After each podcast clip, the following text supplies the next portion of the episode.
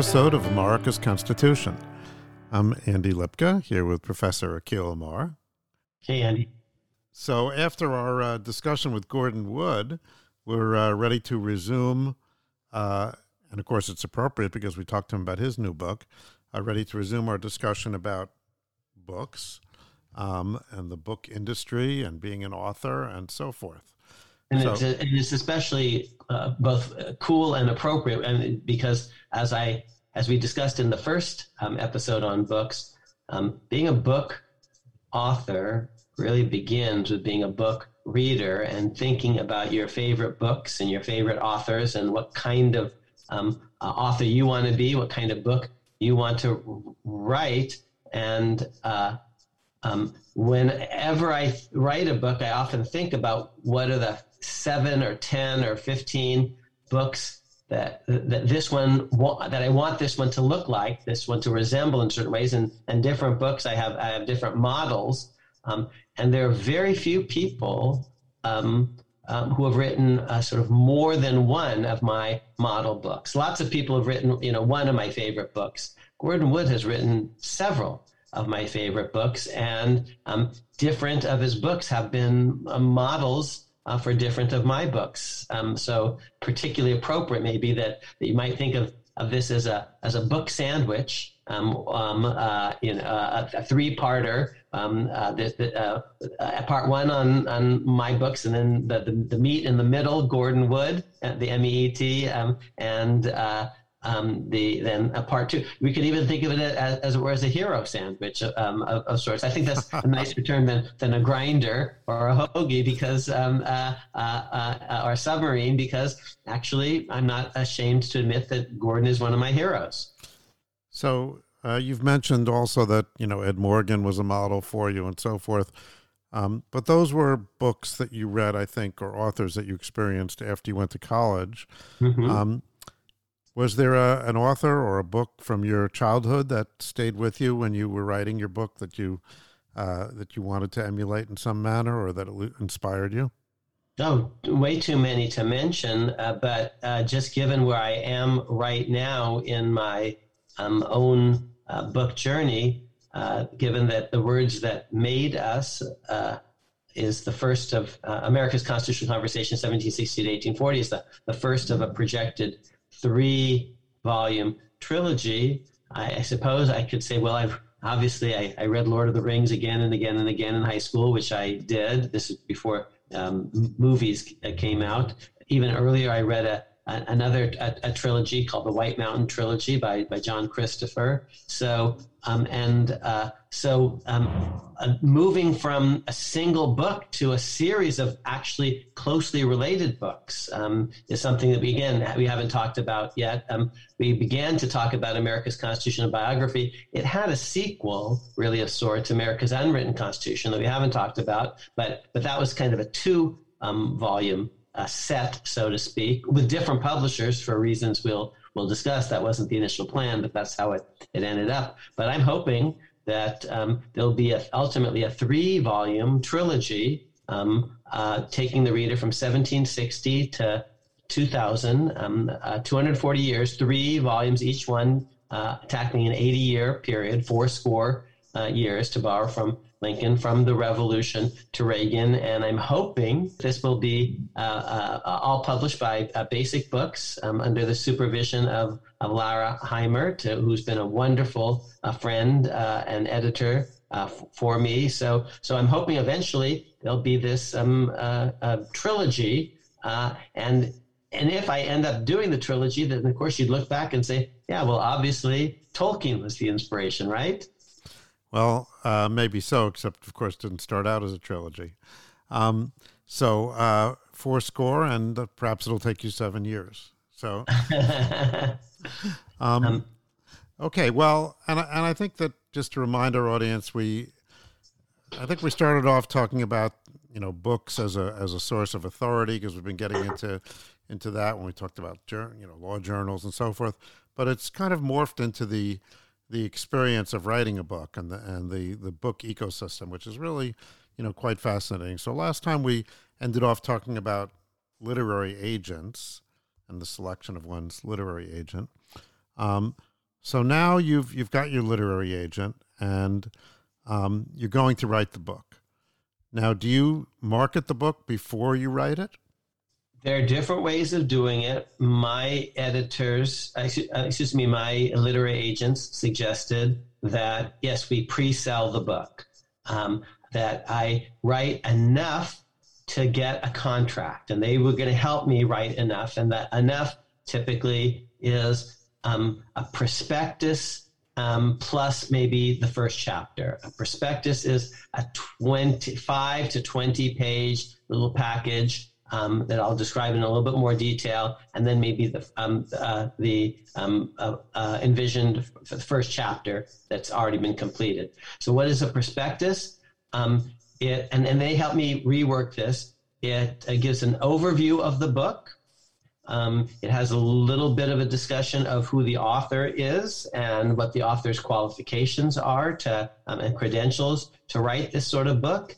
It discusses what other books um, uh, are out there that um, are um, the, uh, so to speak, the either the, the competition or the um, the comparison books against which um, uh, this one um, might be measured, and maybe a little bit about uh, not just the author's credentials, but how the author might be in a particular position to um, help sell the book, given maybe there's a compelling um, story, uh, biography about the author, or the author has certain contacts um, in uh, the, the world that will um, help the author get media interviews or, or, or television attention or what have you.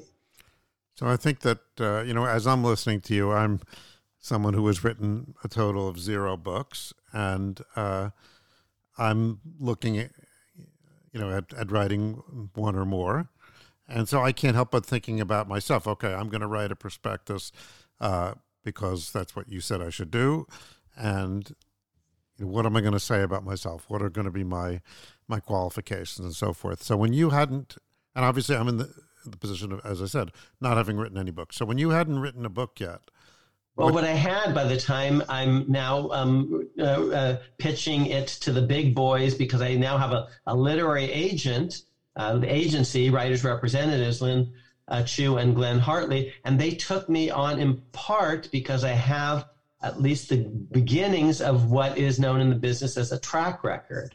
Um, yes, one of my books was an obscure academic book that didn't have very many sales, um, maybe three to 5,000, uh, Constitution and Criminal Procedure First Principles. But in 1998, I had written this book, uh, published two days, one day, um, three days before my 40th birthday, September 1998, that actually um, had uh, achieved critical and commercial success. I've used that phrase a bunch of times. What that means, but critical success is um, uh, experts liked it. Um, uh, book reviewers about, uh, uh, liked it. Maybe uh, even Amazon readers liked it. That's critical success. People like the book and rated high on Goodreads or Amazon. And commercial success just means, oh, sold a lot of copies um, for its um, genre. Um, so um, by the time uh, Glenn Hartley and Lynn Chu take me on um, as their client. And it's at least as much their choosing me as my choosing them because they're very um, selective about their their client base. They they have a, a, a trademark and a reputation. They don't want to water it down because they've worked with certain kinds of authors and they want to work with other author authors at that level. They worked with Don Kagan and Harold Bloom, and they're looking for the next Don Kagan and Harold Bloom. So so they had to agree to take me on, and they're looking at me not just with this book in mind, but with possible future books in mind. You know, they're thinking we're going to be loyal to him, and we hope he'll be loyal to us. It's it's a bilateral thing. People do walk away from their literary agents. Literary agents maybe sometimes walk away from their authors, but when it works well, it's a, the beginning of a relationship. And so they're not only just looking at this book idea that I have, but they're sizing me up so to speak, as um, whether they think I've got maybe more books in me, whether I know about them or not. Um, um, and um, but I already have the glimmerings, Andy, of a track record from their point of view because I've written um, the Bill of Rights Creation and Reconstruction, um, which, although it was a Yale University Press book, was considered a trade book because Yale University Press marketed it more broadly. It was actually a, a history book of the month club selection um, uh, back in the day. Um, and as I said, it, it has now sold all in somewhere, I think, between 30 and 35,000 copies, maybe a little more than that. Right. No, I, I understand all that. On, uh, I, but I was trying to go back to your first book because that's where you know I am and where many oh. of our, our audience are. So I understand that in terms of the chronology of the podcast, yes, we we did talk about your first couple books, but we didn't talk about this notion of a prospectus. Right. Um, because um, so, I didn't I didn't I didn't do a prospectus uh, for the other books basically because I didn't kind of have a literary agent. I didn't go on the market. It was basically just I'm at Yale, Yale University Press is at Yale. Um basically I just said, you know, here, here it is and they said I'm fine. Okay, but for, you know, for myself or someone someone that's out there that's going to write a book uh, that has, that doesn't have easy access to an agent and to to a uh, because it, it, sounds like you you got an agent because you had written a book. Um, but, oh, but you can you can get an agent without having written a book. And here's one thing actually that will help you get an agent, which is you you know it's it's like joining you know Mory's or something or the Commonwealth Club or something like that. Someone who's already in the club will recommend you. Okay, so um, um, you are going to and I'm going to uh, uh, remember why I picked these literary agents because I looked and saw what authors I uh, wanted to be like and saw who their literary agent was. Right. Okay. But it turns out that at least um, um, one of the people who had worked with that literary agency, Ed Lazarus, was a friend of mine. He recommended me to Glenn and Lynn. And, and he could have done that even if I didn't have a track record because they have a, um, he has a relationship with um, the agency and he's helped make them money and they've helped him make money and and they know that actually he has an incentive to um, want uh, to actually have them get other good authors because um, uh, he might want to write another book with them um, uh, d- down the road. So so um, and you don't need that, but but but uh, uh, le- as it were, a letter of recommendation, so to speak, an email of recommendation is one way that you come to the attention of a literary agent. another way is just you you already have written something, a tentative prospectus, a first chapter, and you just send it um, um, uh, over the transom, so to speak. Now, some literary agents um, uh, do business that way.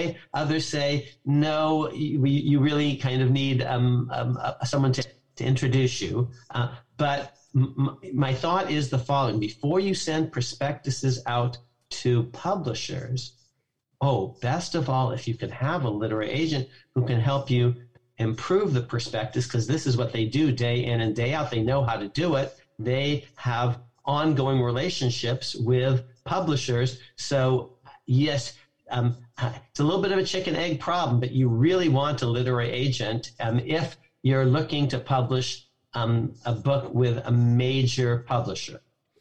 Yeah, and I, you know, I know people that have that have written books, and uh, you know, and and I've read some of them, and some of them are pretty good, and they had trouble, you know, selling them, and they are getting them published so they could self-publish or whatever. But it seems right, to and me, you you, and, and Andy, hold on, that you can self-publish today in a way that that wasn't true 30 years ago, um, Correct. 20 years ago. So there are mechanisms, you know, if this doesn't work for you, um, to self-pub, and, and if you succeed, if readers connect with you, oh, now you have a track record. Now agents are going to be interested in you. Now publishing houses are going to be interested in you. So there are many different pathways to this now, um, more so than there used to be.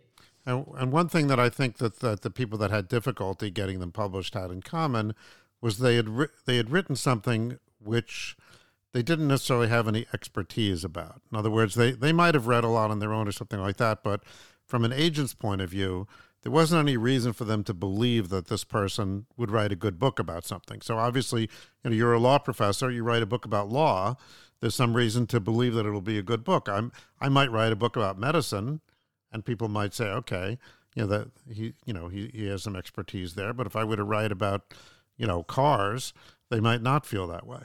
Um, um, so, um, but if you actually were a compelling writer and you had a small snippet, um, they might look at that and they say, wow, this guy can write. I'm interested. Um, tell me more. Mm-hmm. Um, and that will be especially true, I'm saying, given the world we're in, it, um, if um, you there's one degree of, of Kevin Bacon. If there's a broker, if there's someone that you know who thinks well of you, who in turn um, an agency or um, a publisher thinks well of. Um, so, so even if you didn't have a literary agent, um, I could imagine I, you know, I, I could go, I could go to my publisher and say, listen, I have this friend Andy Lipka. He's actually, you know, you don't know him, but he actually worked very closely w- with me on the last book that that, that you um, are happy with. Um, he's got something. I'd love it if you would take a meeting with him, and and he has some stuff he'd like to show you, and it's it's not overwhelming. Would you at least just look at it? Okay, so now you've got so so now you're up to America's Constitutional Biography, and you've got your prospectus. So what what does the prospectus say? It talks about the books that you've done. Your I mean, you talked about some of the things that go into a prospectus. Right. What went what went into your prospectus? What did it say um, about you?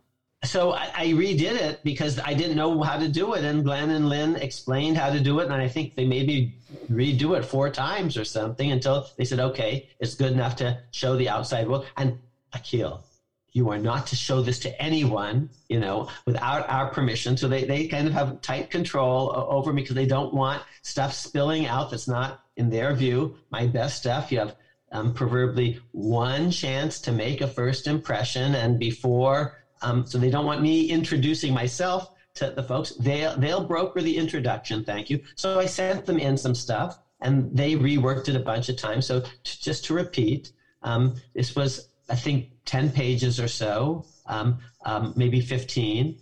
Um, so five pages was actually maybe the first um, uh, two pages of the book, the intro, mm-hmm. Um, just to give a, a taste. Here, here's how the book will begin the opening two pages. Um, and in the book, actually, the preface is two pages before chapter one. So first two pages, you know, does the guy suck you in?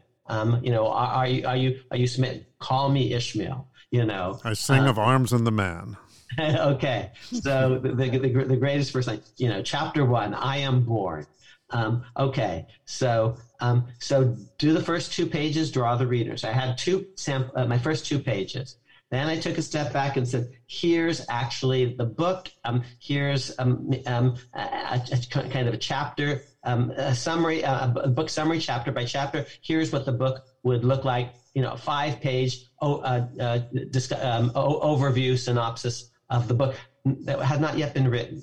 Okay. Then um, here's who I am. I'm a Yale professor. I do constitutional law. I've published a lot of articles that have been well received. Um, and a little, a little, and here's why I'm um, the right person to write this book because I'm a constitutional expert. Okay. Um, and and now here are the other books in um, the world that uh, uh, uh, uh, are similar to mine in some way or another. And, and maybe Gordon Wood um, maybe had 10 books that were comps, they're called sometimes, comparables. Um, and, and maybe of those 10, Gordon Wood had written two or three of them. And now maybe more. He, um, but I would have said, oh, I want this book in some ways to be like Creation of the American Republic. And some ways I want this to be like Radicalism of the American um, Revolution. Um, he hadn't yet written Empire of Liberty or something. So, and I said, oh, it's a book about a text. So in that way, it's like uh, Pauline Maier's American Scripture or Garry Wills's Lincoln at Gettysburg, or Garry Wills wrote a book about the Federalist Papers called Explaining America.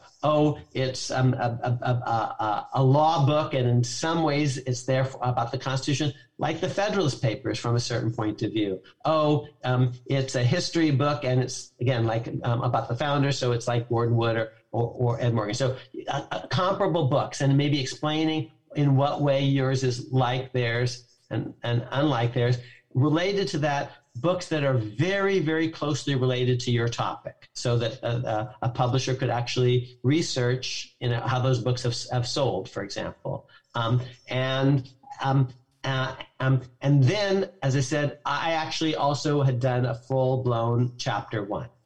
Um, so that's the package that got reworked again, and and and Lynn and Glenn um, edited chapter one pretty ruthlessly several times until they said, okay, you know, it's good enough to now we um, um, send us a clean version of all of this. I think we were in the email era by then, and we in turn um, will. Uh, I think um, they uh, uh, we know we weren't fully in the email era then. We're going to photocopy it up and there are going to be expenses for that and that that will be you know in addition to our commission. Um, there's out of pocket expenses. Um, we will create a packet. We'll um, supplement it with our own cover letter of introduction and we're going to send this to um, 15 20 publishing houses. Um, and particular people at each house that we've worked with in the past now that we've seen this, we think these are your best prospects. These are the best publishing houses for your project. And at each publishing house, we here's the person, because sometimes there are two or three acquisition editors at these houses that, that could plausibly um, be um, the, the, the, editor to, to whom to make the pitch. They decided at each publishing house whom they were going to pitch the book to by sending them this packet on my behalf. So it's another area of expertise that, that the literary agent provides. Oh, yes, because this is what they do deals daily with these uh, publishing houses and with these acquisition editors. And again, if uh, um, if they have a good track record, um, that uh, the publishing house and the acquisitions editor say, "Oh, actually, Glenn Hartley and Lynn Chu, they've sold us books by Don Kagan that have done well, books by Harold Bloom that have done well. They're saying, you know, here's the next up and coming, you know, uh, young thing from Yale. And so um, we're going to actually look at it carefully because they're vouching for him. They're because because they have skin in the game. They, they're they're spending their time on this guy and they're not taking on someone else. So so they're betting on him. Um, and and and and they kind of know what we like and we kind of know who they are and we do we do deals all the time together. And and that's not so different from in the um, acting world or something like that. Um, you have an agent who's trying to get you auditions. So this raises the question of of different publishers. So the um, you know your literary agents are, are showing your prospectus to various publishers. Now you know on the one in, on the one hand you might say well they want a publisher that will take it and they want a publisher that will pay a lot for it.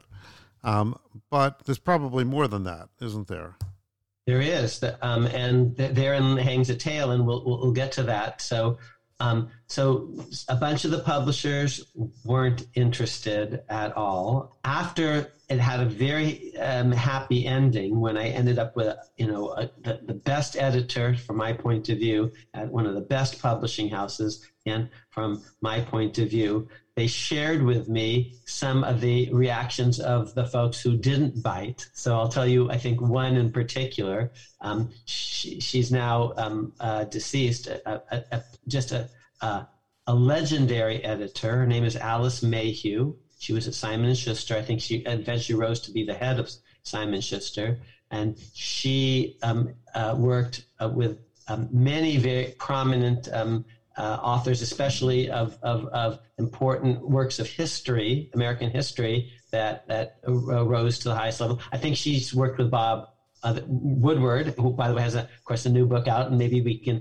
interview him or or, or his co- um, co-author Robert Costa um, for an upcoming episode. That would be cool. Um, but um, so I think she's worked with um, Bob Woodward, um, uh, uh, uh, but she had worked with um, Doris Kearns Goodwin, t- Team of Rivals. I don't know if this is before or after my book, but these are some of the books in, in, in her um, uh, to her credit. Um, Garry Wills's Lincoln at Gettysburg, which had already been written, I think, before I tried to write mine, was an Alice Mayhew book. So she had worked with some of the best folks um, uh, around, and and she took a pass on the thing on behalf of Simon Schuster. And I think she wrote to, to uh, Glenn and Lynn saying, you know, Amar needs to learn how to write. Ouch. Okay. But, and I took that to heart. I thought, well, actually, truthfully, I think I know how to write. I actually think she's never seen a law book of a certain sort. I'm doing not just nonfiction, but analytic um, nonfiction of a certain sort, argumentative nonfiction of a certain for- sort that's not uh, very narrative. So it's not that I actually am, am, not writing well, is that she hasn't seen a book like this, and, and maybe that's outside her comfort zone, her skill set. So maybe it wasn't, you know, the, the right match um, for me, but I took it to heart. I thought, hmm, one day I'm going to try to write a book that, that she would like, you know, whether she, not, not for her necessarily, but write a different kind of book. My, my new book is more narrative. It's more storytelling. I think it's the kind of book that Alice Mayhew um, would have liked better. Um, she did take on, um, before she passed away, I believe, um, my great friend um, and colleague, John Witt, John Fabian Witt, who has appeared on our podcast and, and before, and, and I'm sure will will appear again at, at, at a certain point. So, um, so a bunch of publishers that um, Glenn and Lynn sent the package to just weren't interested. Fine. Now there's a group that uh, remained interested. Let's say there are ten in all, um, and Glenn and Lynn decided that the, at the end of the day, there, are different ways of proceeding, but given that there were 10 that might be interested, they were going to um, structure an auction of a certain sort with, with different rounds. But before the auction began, they decided that they would bring me down to New York and uh, structure a series of, let's say, half hour meetings with um, each of the, the, the 10 um, uh, acquisition editors was possibly interested.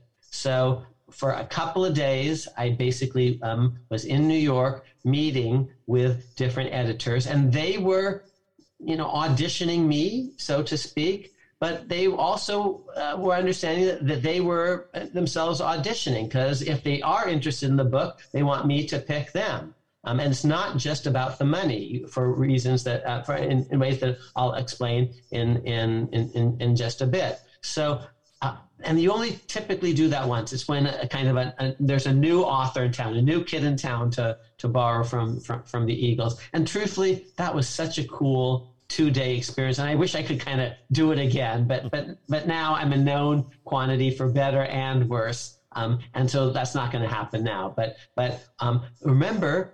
Um, editors are looking not just for, for, a book, but some of them back then, a relationship, possible multiple books, and for an author who's the kind of person that um, we can market and that can help us market the book. So, because um, uh, it's not just selling a book, it's selling the author. So, uh, if you can remember back to that uh, that period, sounds like you said it was a cool experience.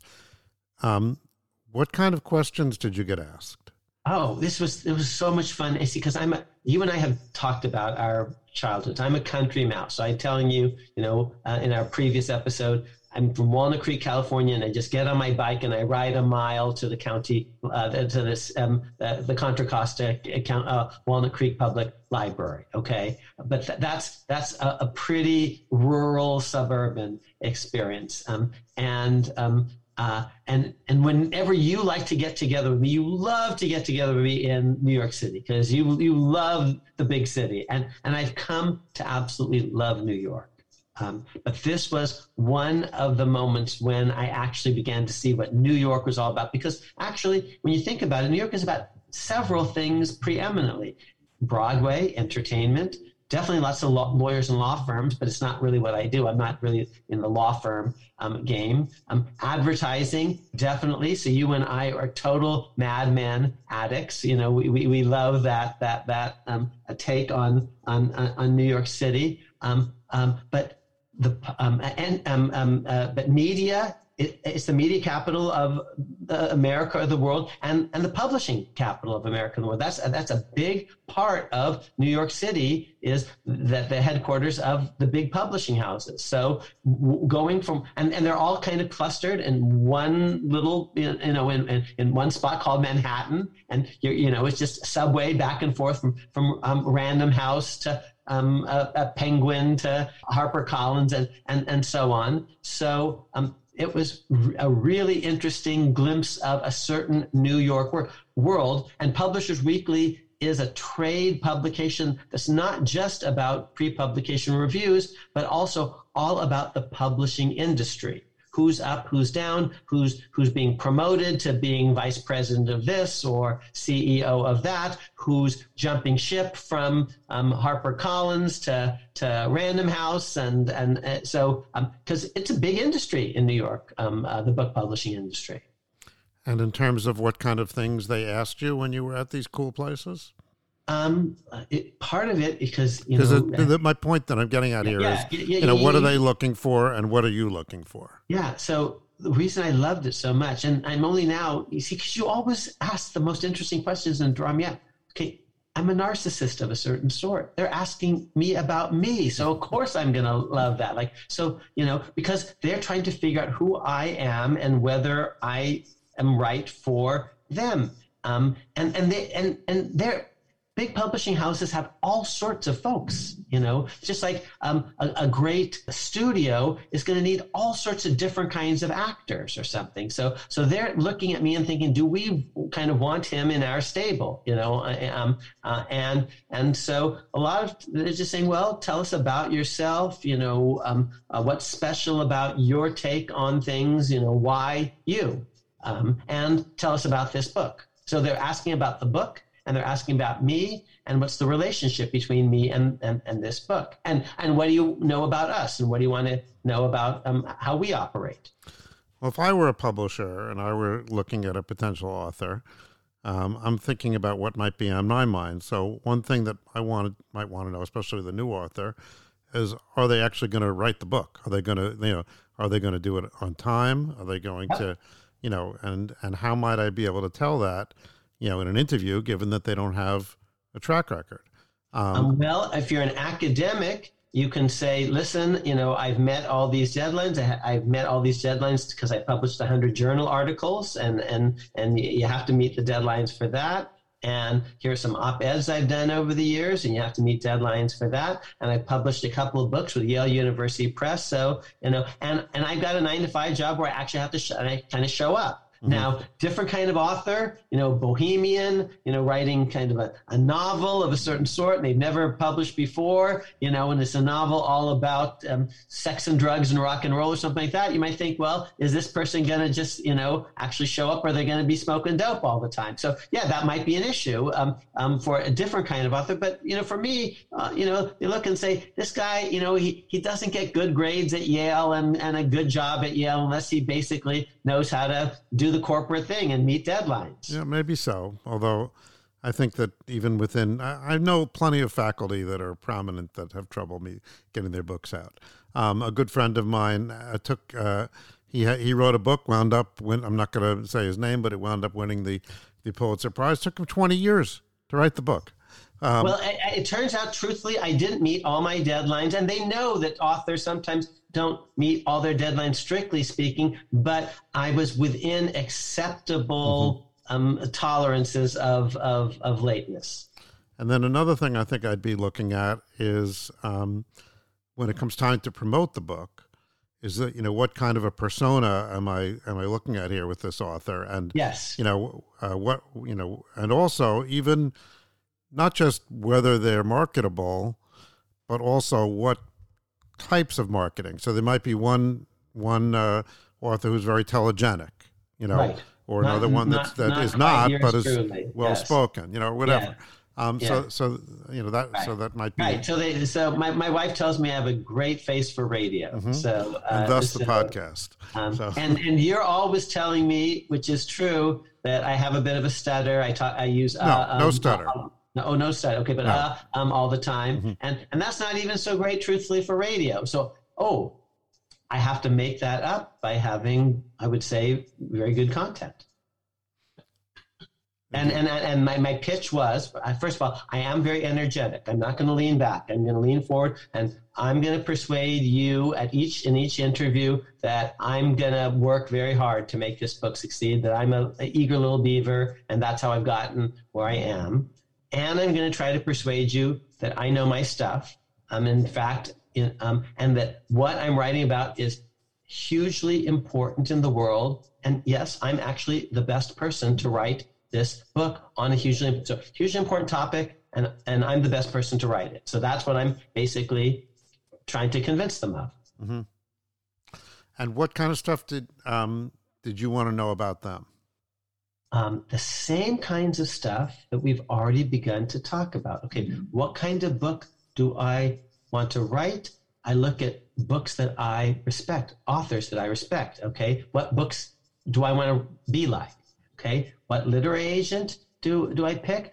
a literary agent who's represented the kinds of books and authors that I like. Don Kagan books, Harold Bloom books. What kind of publisher, uh, publishing house do I want? And ultimately, editor, the kind of publishing house and editor that's actually um, published some uh, of the books that I particularly admire. So I did some of my homework before I met these folks. I um, um so I, I um, I'll, I'll, tell you the story about Robert Loomis at, at Random House because I know that I have a meeting with Random House. Okay, so the first thing I do is I go uh, to my shelf and I just start looking at the at the the imprint at the bot on the spine uh, on each book um, uh, to see whether it's got a Random House imprint. So then I pull the Random House books um, off the shelf and I actually look in the acknowledgments page and see who um, uh, worked on that book. Um, uh, and um, I find, and, and, I'm particularly looking at serious nonfiction books. And I pull these books off the shelf and I think, oh, here's a book and it was edited by, by Robert Loomis. And, and, and here's what the author says about Loomis in the acknowledgments. Oh, here's another book and it was edited by Robert Loomis. And Loomis himself actually, I think, has, said, four or five Pulitzer um, prizes, um, uh, prize-winning books uh, to his credit. Um, um, so here's a book. It's written by Jonathan Harr. It's called A Civil Action, and it's a beautifully crafted narrative about a, a high-profile um, a tort lawsuit for all the marbles, a, a big toxic tort litigation where this um, uh, underdog lawyer representing um, uh, uh, uh clients um, who have uh, um, really um, had horrible medical outcomes is trying to sue some mega corporations that he claims were responsible for um, his clients' uh, misfortunes. It later becomes um, a movie starring, I think, John Travolta. Yep. Um, um, but I know about it because um, my mentor, Owen Fiss, who teaches civil procedure, actually had assigned the book as a really interesting case study of civil litigation. And it's called A Civil Action.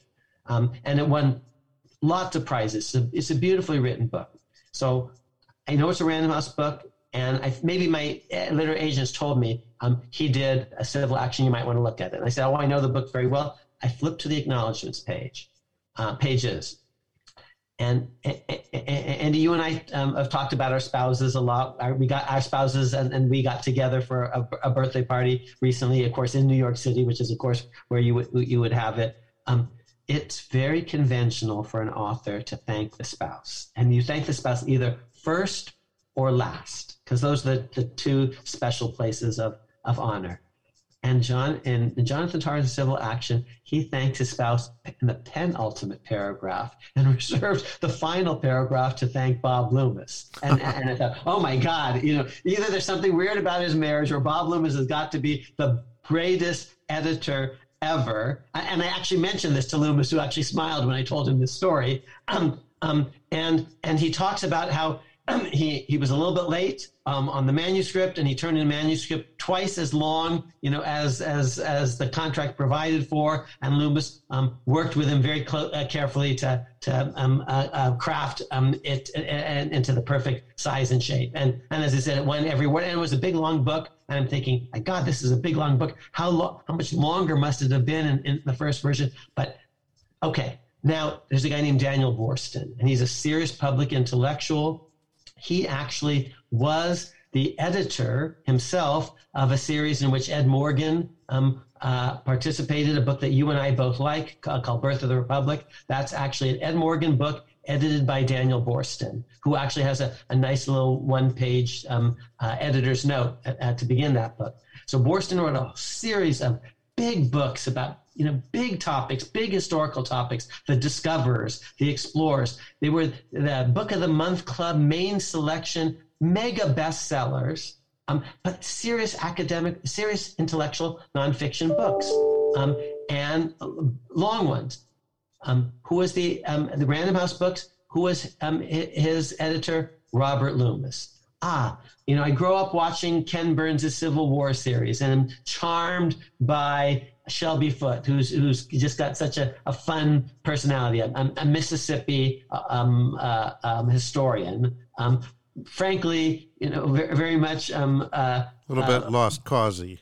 Yes, from the Confederate point of view, to a certain point, uh, from a certain perspective, but fun to listen to. I read um, his, book, the uh, the, um, the Stars in Their Courses, which is uh, has been described as the American Iliad. His he does military history especially, and and and the and and one book kind of in the middle of this whole trilogy series is just about Gettysburg, and it's this epic book. And I read it, and and he's um, a, a Bob Loomis uh, author, and so is Maya Angelou. Oh, and so are um, um, uh, not, excuse me, so are fiction writers. Um, Loomis's best friend and um, from college, and I think he was actually the fellow's best man at, at his wedding, is William Styron, who did Lie Down in Darkness and Sophie's Choice and all sorts of other things. So, so one of the things especially attract me about uh, attracted me to Loomis was his versatility as an editor, working with a poet like Maya Angelou, with an historian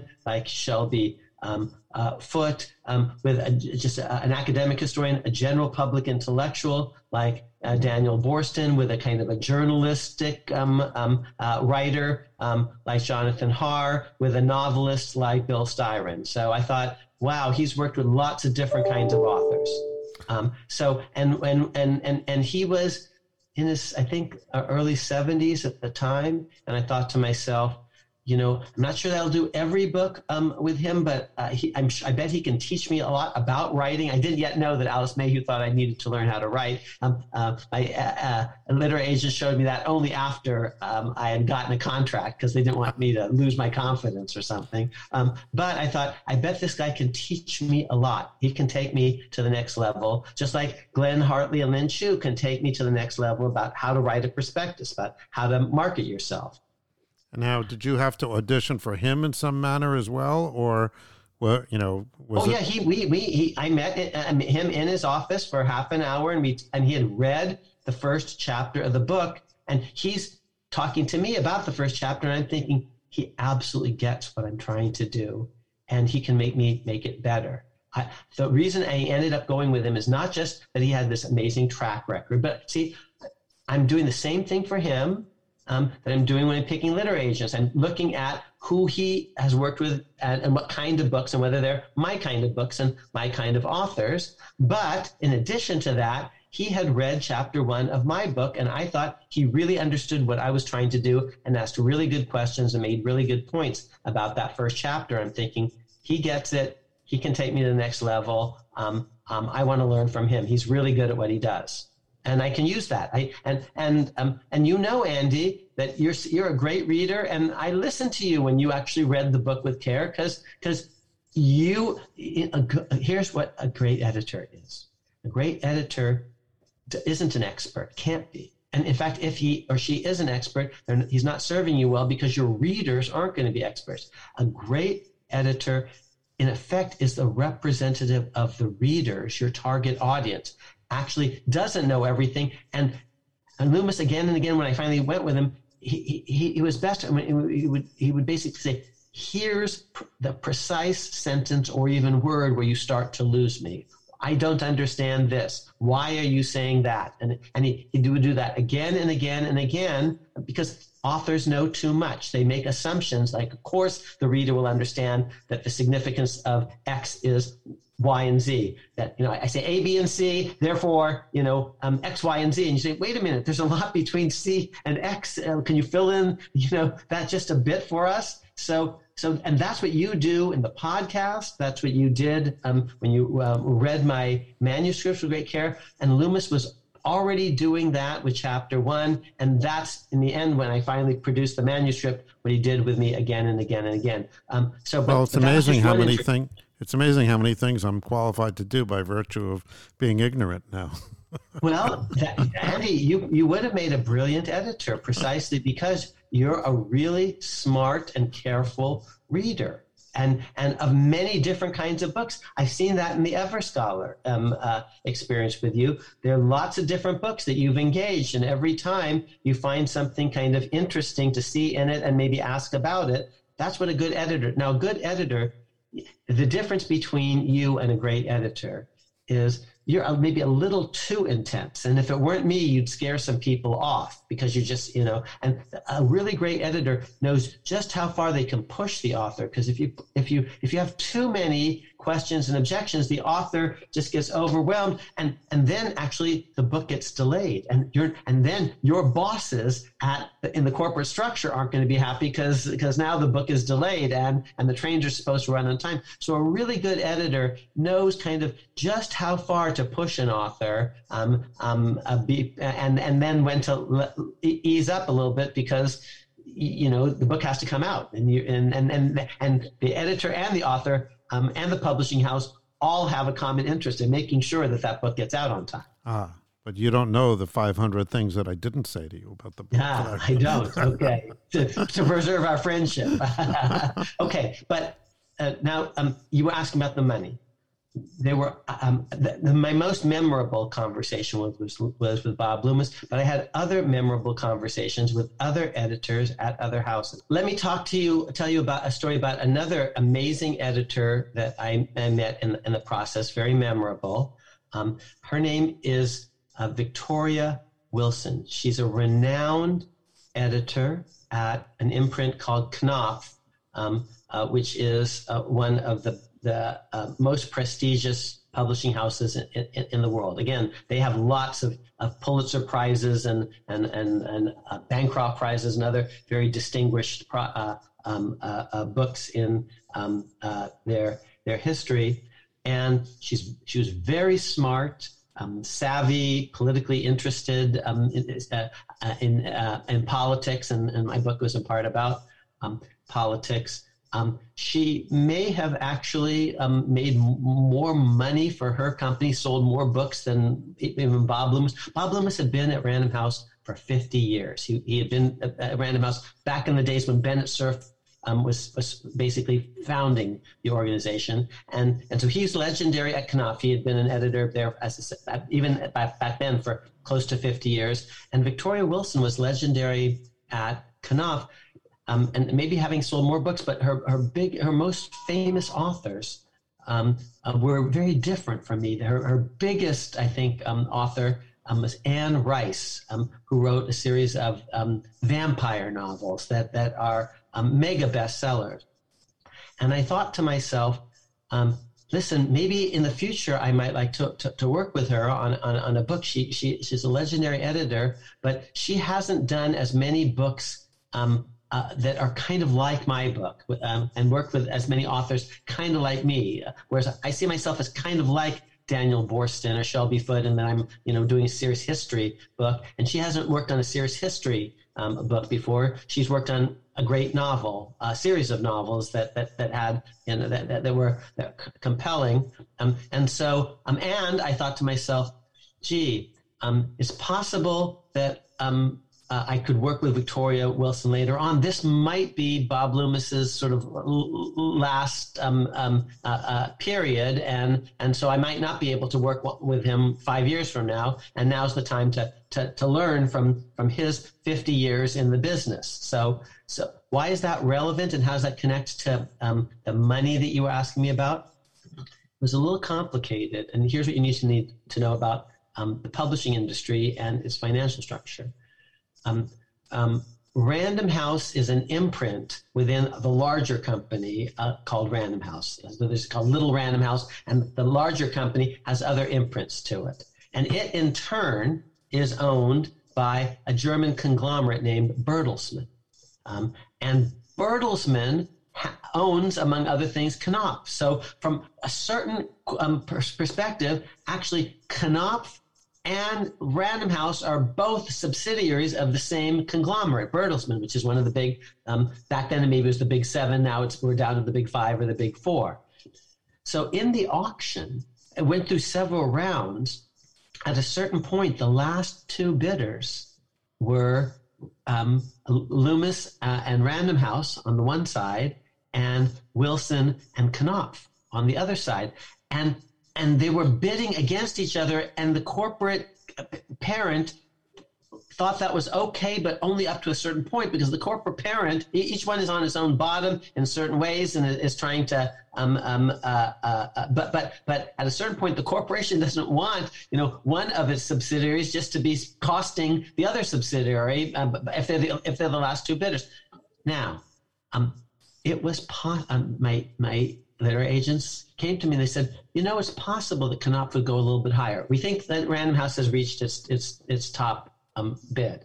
Do you want us to to um, go back to Knopf? I said, actually, please don't, because um, if they even if they bid more, I think I'd rather work with Bob Loomis because I can learn more from him and and, and, and, and all the rest. And I don't want to offend Knopf. I might want to do a book with them later on, and I definitely don't want to uh, offend Vicky um, uh, Victoria Wilson because she, was really impressive. Um, but I just, you know, so, and it would be more rude if they were actually mm-hmm. a higher bidder um, and I instead went with Loomis. So right now it's the same bid, and and it's and it's less um, um, insulting to because I got to pick one, and and uh, um, so and and here's what's impressive about my literary agents. You see, they get paid on a commission basis. They could have said, "Well, no, you can't do that. We have to go with a higher bidder, thank you, because you know we want the money in hand." They said, "No, you want to go with Bob Loomis? Go with Bob Loomis." Um, and and by the way, um, the the bid is just an initial advance against royalties. Um,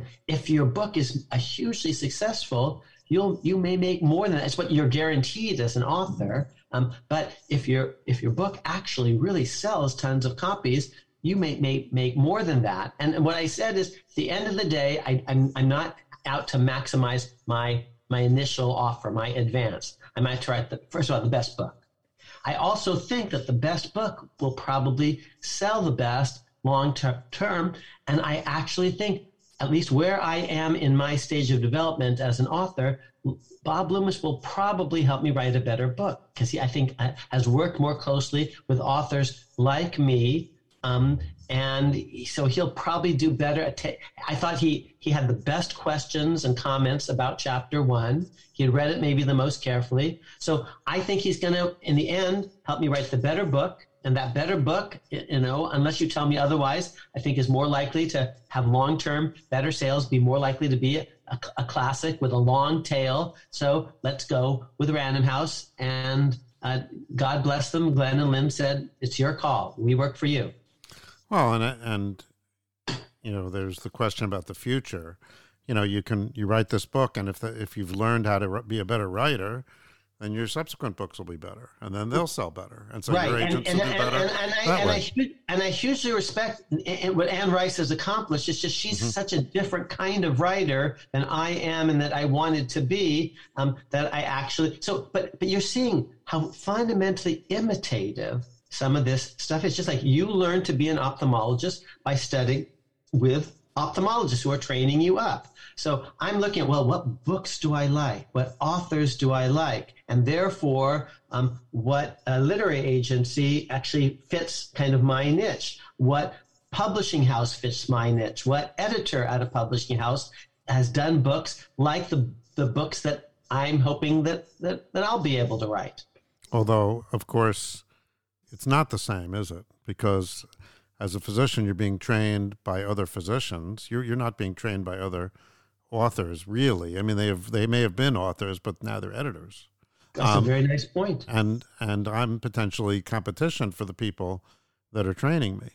Um, and even if you want to compare it to lawyers that are going to go to law firms, it's not quite the same because you're working for them, for you know, for the partners, whatever. And you so if you do if they train you up well, then you're you know, going to make them more money. Now, sure, maybe you'll eventually, but they're partners already, so it's not really a, a competition. So it is a little bit different, um, you know, in that sense. It, it, so it's not the same, but what, what is true is, see, we're talking about authority here and citation counts and all the rest. So um, I'm saying pay attention to me because actually judges do and scholars do and and, univer- and and Ivy League institutions do and those are all informational cues and and Publishers Weekly and and and, and Kirkus and and publishing houses and um and and reviewers and Amazon readers and Goodreads.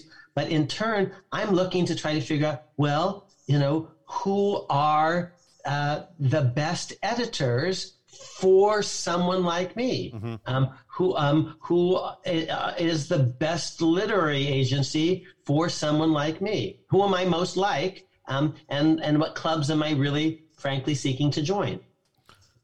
So now you've you've accepted the uh, the bid, as it were, and yes. uh, so now you, you, you get a contract. Now you mentioned right. that there's uh, royalties.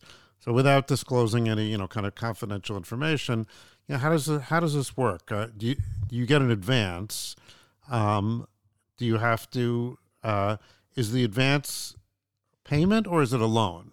In other words, do you have to pay it back if you don't sell enough uh, books? Um, mm-hmm. and how no. how long does it take typically to pay off? You know, in advance, in the sense that it, you don't get it, any royalties until you do. How does it work?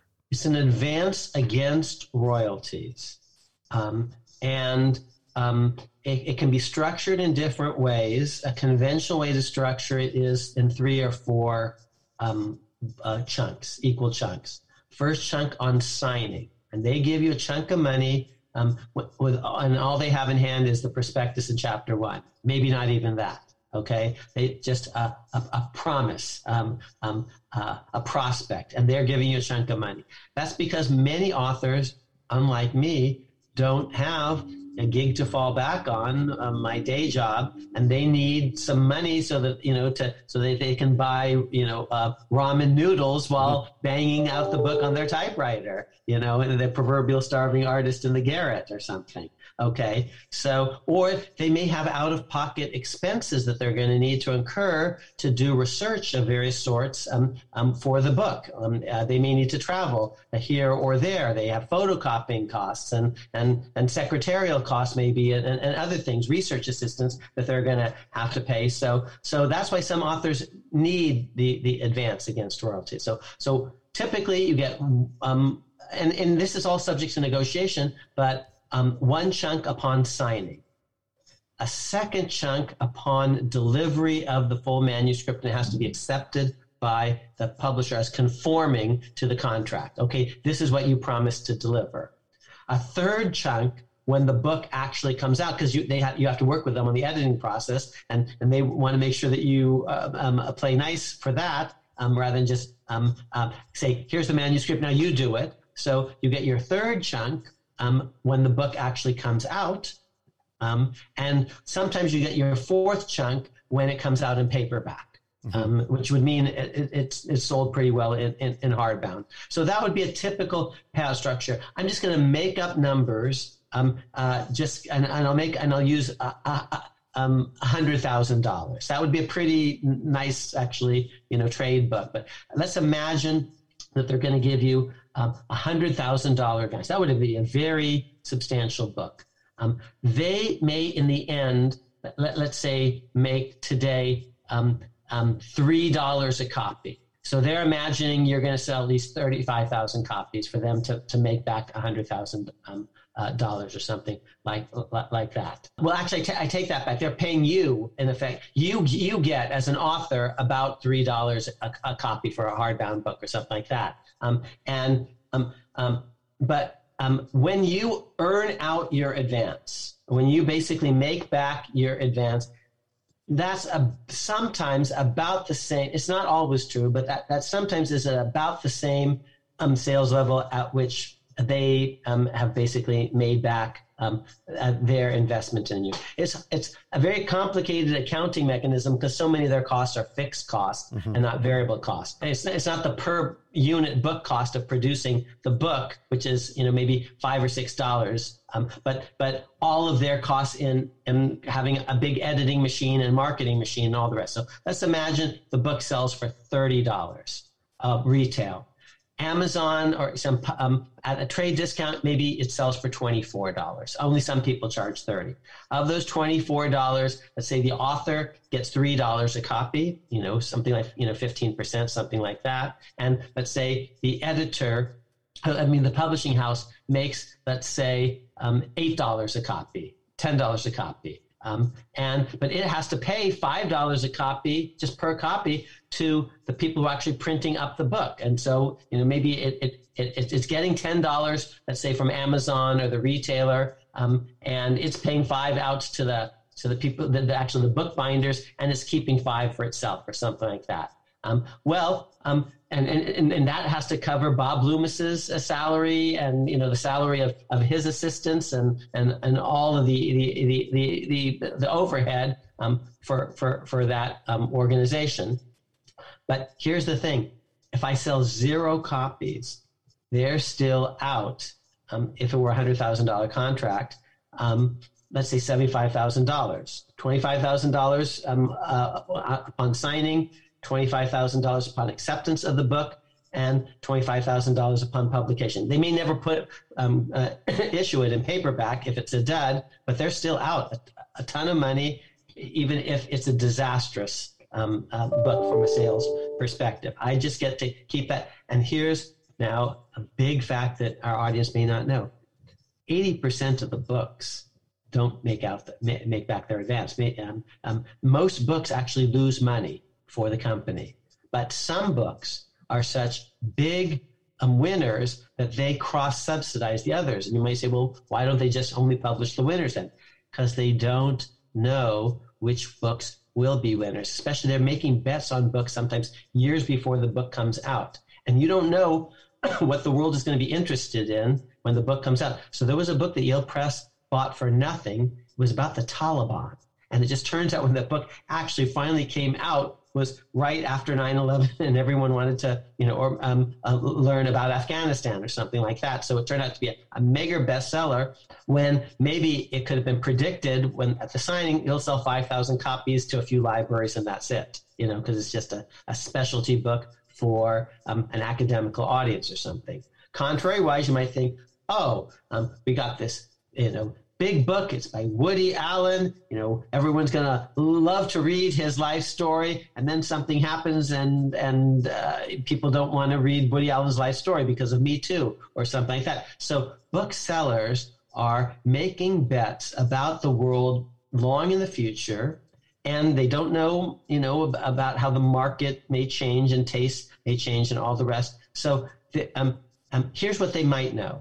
Um, um, it, it, let's imagine you're a horse breeder. You and I are interested in the crown, so um, Queen Elizabeth is into horse breeding. If you owned every horse in the that that, that, that uh, was in the Kentucky Derby, you might not know which horse would cross the finish line first, but you know that you're going to win the Kentucky Derby. Your horse is because you own all the horses in the field. Okay, so publisher, if it owns lots and lots of books, it might know that some of them are going to be winners but it might not know which ones are going to be the big winners, the books that everyone talks about. Um, and if they could predict with accuracy which are going to be the big winners, oh, they'd make a lot more money than they do. It just turns out this is a very hard business. Uh, I'm not an acquisitions editor, but it turns out actually there are a, a lot of um, smart people m- making um, a, a lot of bets that don't pay off.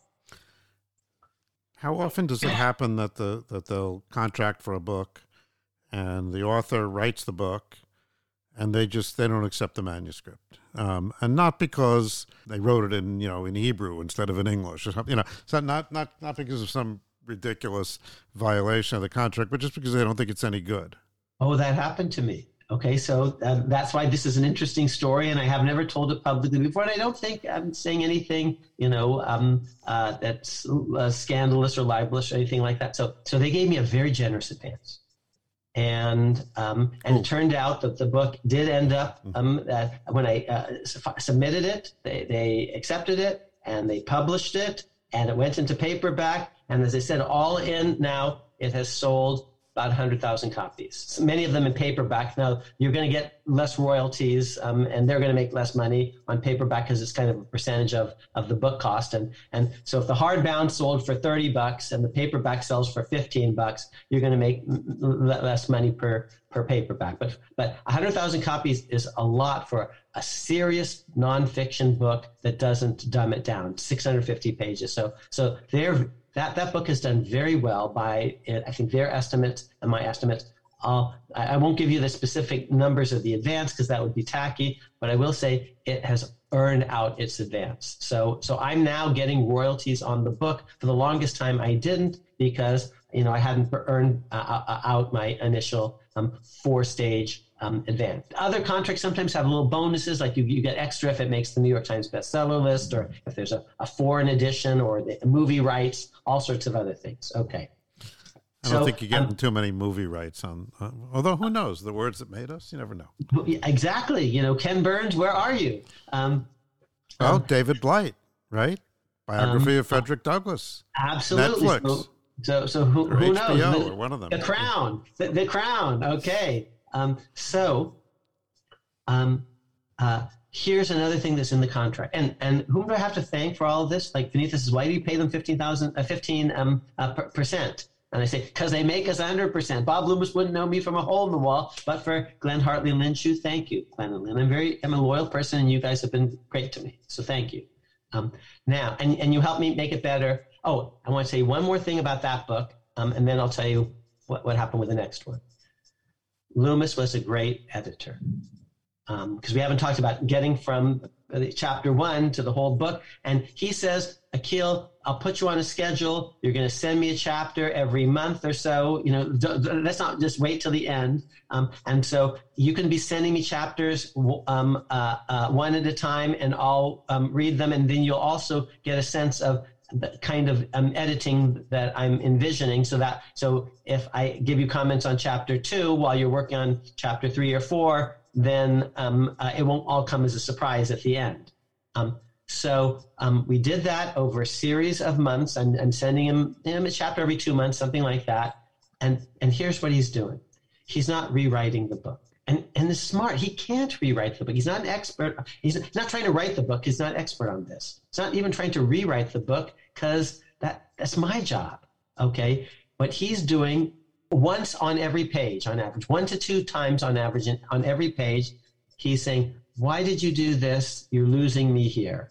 And when he keeps doing that again and again and again, I am internalizing um, the um, point of view of the smart reader who's reading my book carefully and and, and having questions like um, and, and so when he does that again and again and again by the end of the book there are fewer notations because i've already internalized and anticipated some of the kinds of questions that Bob Loomis would be likely um, uh, to ask me. We're beginning to be like a married couple that that anticipates each other, and um, and, and and he's a great editor. I'll tell you one other story.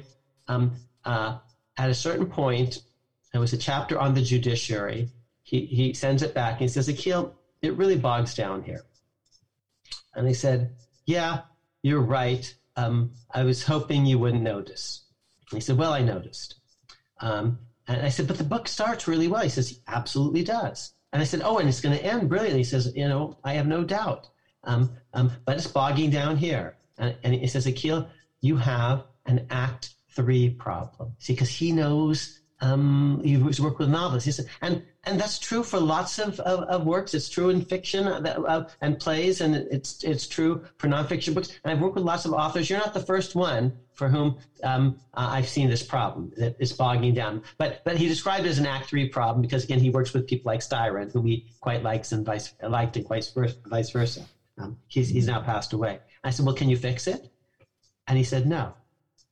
But you can and I can walk you through it and, and, and help you give you some tips about how to think about this. Um, and, you know, it was a little bit like a psychotherapist or something. It turned out part of the reason it's bogged down is because this was about the judiciary. My earliest writing had been about the judiciary. It's very technical, and I was more bored with this because this was stuff that I'd been thinking about for the longest. And so I just didn't quite have as much energy because it was less fresh for me because I wasn't learning anything new in this chapter. Whereas the other chapters, I was actually learning new stuff as I was researching them. So there was a little bit more energy in the thing. This one was just, I'm just revising stuff that I wrote 15 years ago in my earliest law review articles and blah, blah, blah. Uh, so, and, and, and so, so he helped me with that. And so when the book came out, I thought I got just what I wanted.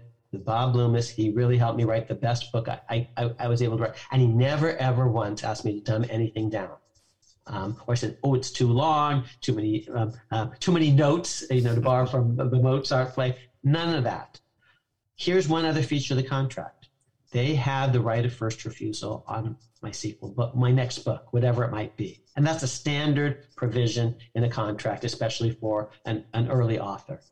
Um, and um, uh, I um, then, and, and, and, as a practical matter, those clauses are easy to wriggle out of because um, it's only a right of first refusal on equal terms. And so if you get a better offer somewhere else, you're, you're not typically bound. Um, but I wanted to, you know, this was a great commercial and critical success. I wanted to do it again with Random House. And especially because I want the, the, the, sequel book to be the same publisher so that they would have incentives to market them together. The more copies of volume two they sold, you know, the more people might be interested in, in uh, if they like that one, in, in reading volume one and, and, and, and vice versa. So I, um, and I'm a loyal person. Um, um, so um, I, after uh, about a year or two after the book came out, I actually began to plot the uh, second volume.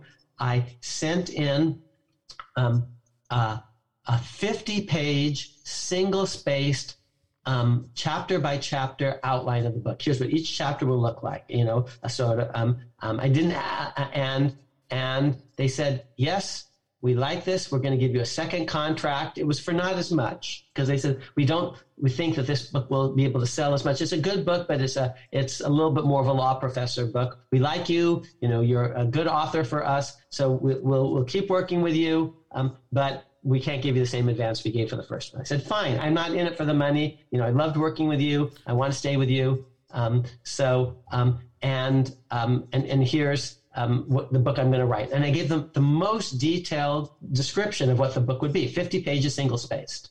Um, and then I made one change. I, I, was a year late in delivering, but I actually executed um, a modification of the agreement or something when it became clear that I would be um, late. And that happens with authors. Um, they said, fine. But by then, um, uh, Bob Loomis had basically left the organization because he was close to retirement, and someone else had come in, and there was a new president of uh, Random House, and she came from a different part of Random House, so more the the pulp novel part of of, of, of Random House, not the, the serious nonfiction, um, uh, a niche that, that Bob Loomis had had held down. And what I actually delivered was absolutely per uh, per the contract um, except it, it was a, a, year late, but we had made a modification. It was better, frankly, than what I thought I was going to be able to do. And they actually didn't accept it. Which book is this? America's Unwritten Constitution. Mm-hmm. Um, and um, and from a strictly contractual point of view, I had delivered as promised. So I could have said, um, I'm keeping the the first um, a, a chunk, the signing bonus for book two, and I actually think you owe me for the second check because you have no legitimate reason for refusing to accept this book because it's it's actually exactly as promised. Um, with a, a, year late, but we we agreed that that was a permissible modification. No, I didn't do that at all.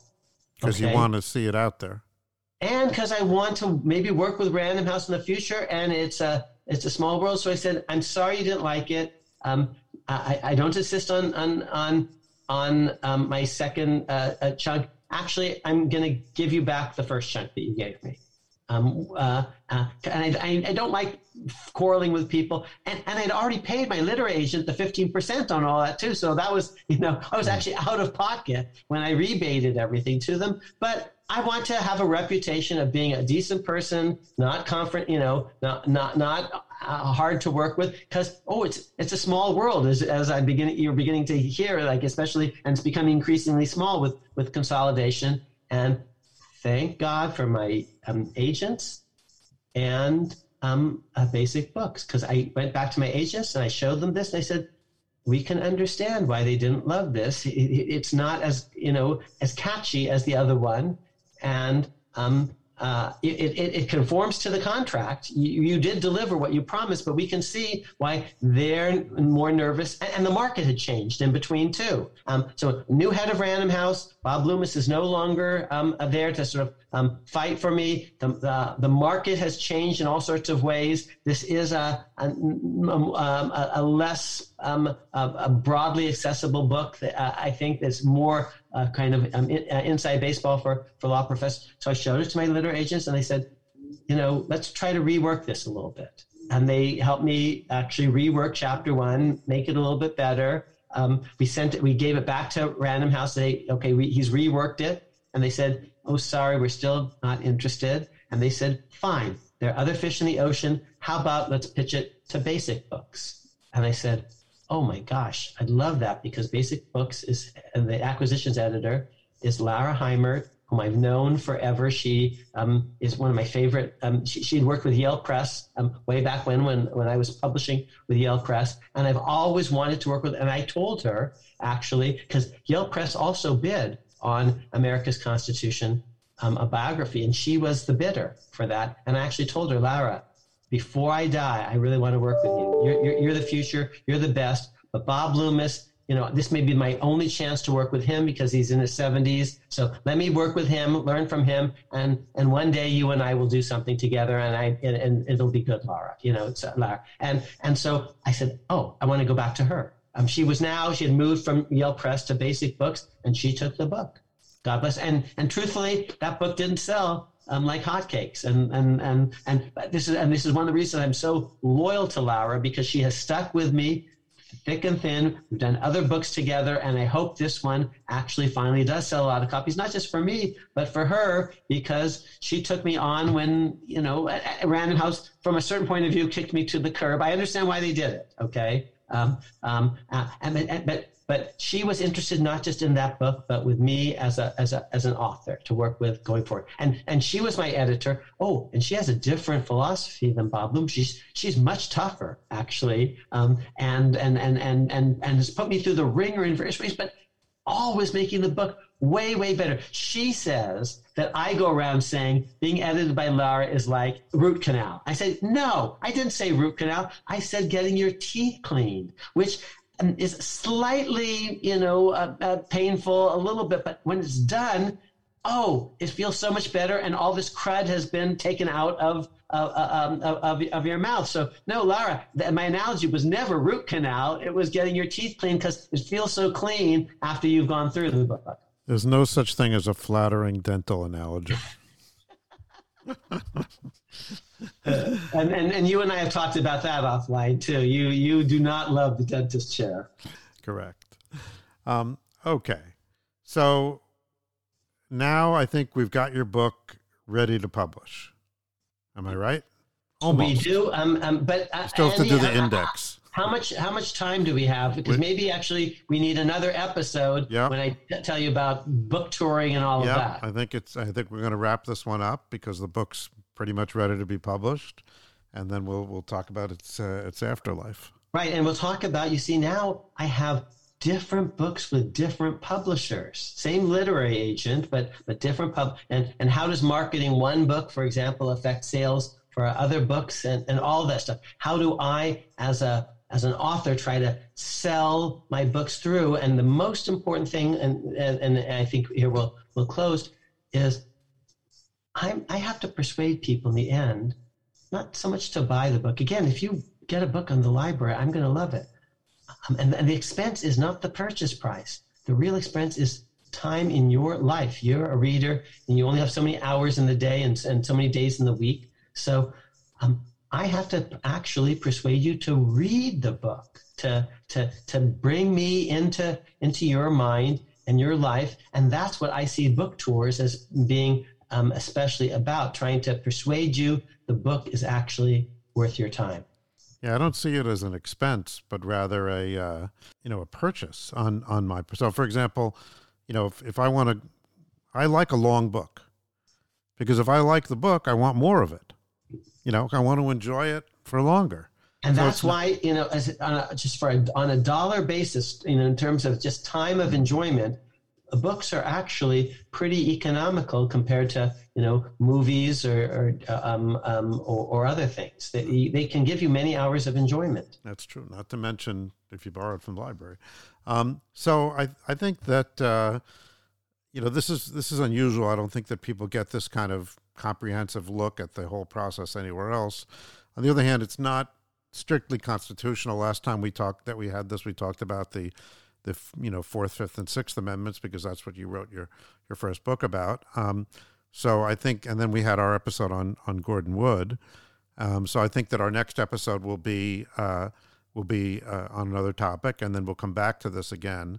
Um, and so that we have, uh, right. you know, a series for people right. that yeah, like so this I'll, kind I'll, of thing. I'll, and right. also and I'll for people that folks like about, stuff. I'll tell folks about the book tour. Um, but I'm hoping that in between we may have conversations with two other co-teachers of, of mine, um, Ed Larson, a Pulitzer Prize winning legal historian, um, who's written about George Washington and about the Scopes monkey trial and, and, and much else. And uh, my uh, co teacher, Steve Calabresi, um, who is a preeminent scholar of comparative constitutional law, among many other things.